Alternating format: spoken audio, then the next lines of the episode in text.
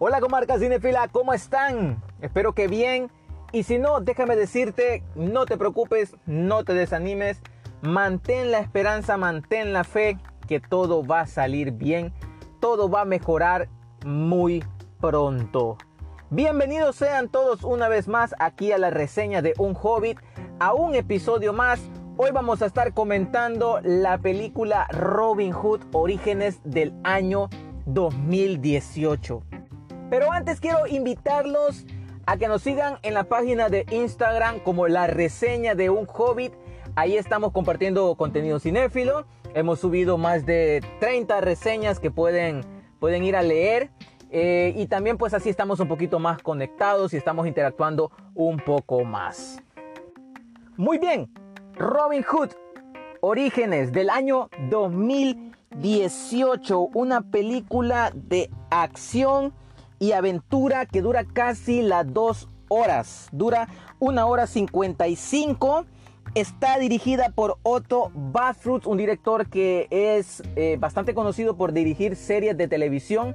Dirigió algunos capítulos de esta gran serie Peaky Blinders, entre otras. Es una película que cuenta con un buen reparto de actores. Entre ellos podemos mencionar al grandísimo Jamie Foxx, un actor que creo que no necesita mucha presentación.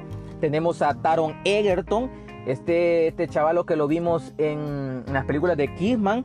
Tenemos a Jamie Dornan, que lo pudimos ver en 50 sombras de Grey. Ben Mendelsohn, entre otros. Una película que tuvo un presupuesto de 100 millones de dolaritos. Así que pisto hubo en esta película. Aquí metieron billete y no les fue tan bien porque solo recaudó 86.5 millones de dólares. Tampoco es que les fue fatal, pero ni siquiera hicieron pues lo que gastaron, ¿no? Es una película que nos cuenta la historia de Robin Hood de una manera pues que no conocemos. Es más, desde el inicio de la película nos dicen que no es la típica historia de Robin Hood que nos han contado, ¿no?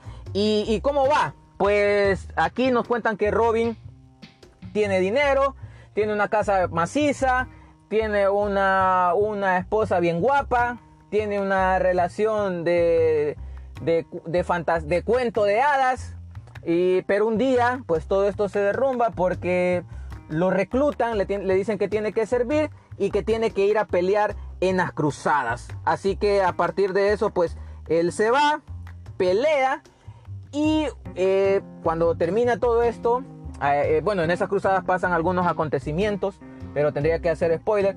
Pero cuando regresa, se da cuenta de que lo han dado por muerto, que le han quitado las tierras de su familia, de que ya casi no tiene nada, que su esposa, novia o no sé lo que es, ya también está con otro man ahí.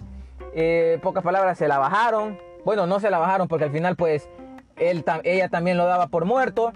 Y pues ahí después por ahí se va tirando, ¿no? Ahí se va la historia. Él se une a un grupo de reprimidos ahí, de que están siendo oprimidos, a la resistencia, se podría decir, a unos rebeldes. Se une a este grupo y después empieza ya a tirar el hilo ya de la historia que conocemos de Robin Hood, de que él empieza a quitar el dinero para dárselo a esta causa, a los más pobres, mejor dicho, a los menos favorecidos, y por ahí se va, ¿no?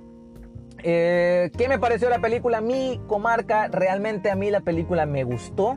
Yo me la pasé bien viendo la película, me entretuvo, hubieron momentos que me gustaron muchísimo.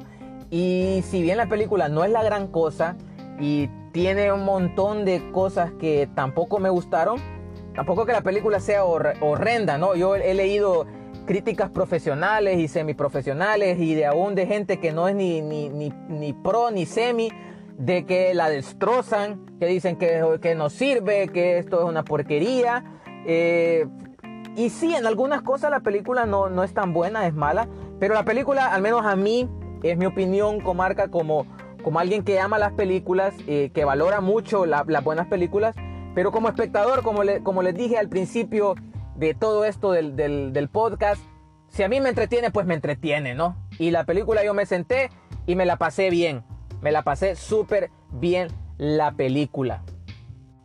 En el Instagram yo les mencionaba de que esta película es como ese amigo que todos hemos tenido, tenemos o somos nosotros, de que no es ese amigo que no tiene muchas cualidades físicas, que no es muy favorecido físicamente, pero que el brother o la muchacha cae bien, es macizo estar con él, te la pasas bien y siempre es genial estar con ese amigo, ¿no? Pues así es esta película, es bastante feicita en algunas cosas, bastante carente en algunas cosas, pero te la pasas bien, ¿sí? Técnicamente, pues yo que podría decir, la fotografía no es que sea una gran fotografía, por momentos coquetea con ser una mala fotografía. La historia es interesante. Yo debo decir que el primer acto me pareció muy bueno, muy interesante, muy atrapante. Sentí que estaban poniendo fundamentos para algo que tal vez se pudo haber desarrollado mejor. Pero no, el segundo acto se mete en unos temas políticos ahí bien clichés, nada trascendentes, se mete en un rollo aquí en este triángulo amoroso que se crea, y pues así medio extraño todo. La dirección tampoco es que sea una gran dirección, aunque no es mala, tampoco es que esté grandiosamente dirigida. Las escenas de acción no están tan bien dirigidas, aunque debo reconocer que hay escenas de acción muy buenas, muy entretenidas, muy interesantes, pero no es siempre, ¿no?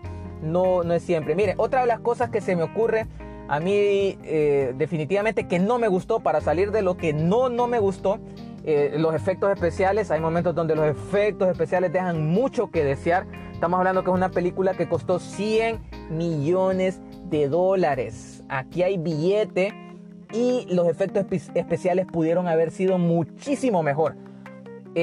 Yo siempre pongo de referencia El Señor de los Anillos. La 1, la 2 y la 3 son del 2001, 2002, 2003. Y hasta el día de hoy, 2020, tú pones esas películas y los efectos especiales se siguen viendo bien. Se ven bien todavía, funcionan bien. Y esta película es 2018 y los efectos por momentos dan muchísimo que desear. Realmente lamentable, lamentable. Otra cosa que la película queda así como que, bueno, ¿qué onda? Es que recuerda a muchas otras películas. A mí, por ejemplo, me recordó mucho al Rey Arturo, me recordó bastante al Zorro y a Batman, porque con este Robin se crea una cosa así de que pues él es el encapuchado, pero cuando está a la luz del día, pues él es amigo de esta gente como criminal, bueno, con los corruptos se puede decir. Entonces, bien obvio en esto, ¿no? Bien obvio. También no me terminó de gustar de que la tratan de hacer moderna, pero en una época no tan moderna. Es más, a Robin Hood le dicen Rob. El vestuario, estos manes andan unas chaquetas, pero unas chaquetas de que en vez de parecer de esa época, parecen chaquetas del futuro. Unos pedazos de chaquetas que ni en Galtruco, ni en Prada, ni en Gucci creo que han. Pero es que estamos hablando que son chaquetones.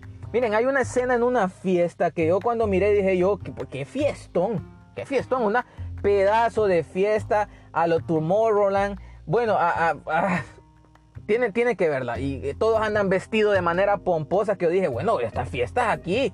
¿Qué onda con esta fiesta? Pues, o sea, ni ahora creo que se ven fiestas así. Bueno, realmente extraño. No sé si la película esto lo hizo adrede para crear esta clase como de disonancia entre la época y lo que estamos viendo, o realmente se les pasó la mano en esto de crear como de actualizar al personaje. La banda sonora me encantó, me gustó muchísimo. Pero también es otra cosa de que se me recordaba mucho a la banda sonora del Caballero de la Noche. En esta donde sale el Guasón. Es más, hay unas partes donde el tema del Guasón parece que lo pusieron aquí. Y bueno, muchas cosas que la película no termina de hacer clic, ¿no? En las batallas también, antes que se me olvide, hay momentos donde estamos viendo que hay personas solo con un arco, ¿no? A los Robin Hood, a esa época, solo con un arco, espada, y de repente sale alguien ahí con un arco que dispara 1000 flechas por minuto, un montón de incoherencias así chiquititas. Este rollo también del romance de él, de Robin con esta muchacha, también me recordó al de Rachel con Bruce Wayne.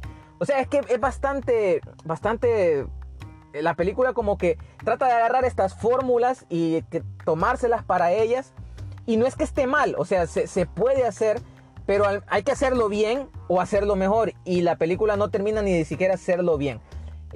A pesar de todo, comarca, a pesar de todo, es una película de que yo siento que entretiene. A mí me entretuvo a pesar de sus debilidades. Una película que yo, desde que la puse hasta que terminó, yo me la pasé bien. No hubo, aunque sí, como les digo, tiene momentos flojos narrativamente, hay momentos donde se cae un poquito, tampoco es que se vuelva aburrida.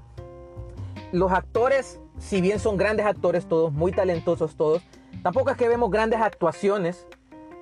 Todos están así como para cobrar el cheque, y no nos ofrecen momentos espectaculares. El antagonista me gustó mucho cómo lo interpretó este actor, pero hubo momentos donde sentí que sobreactuó mucho.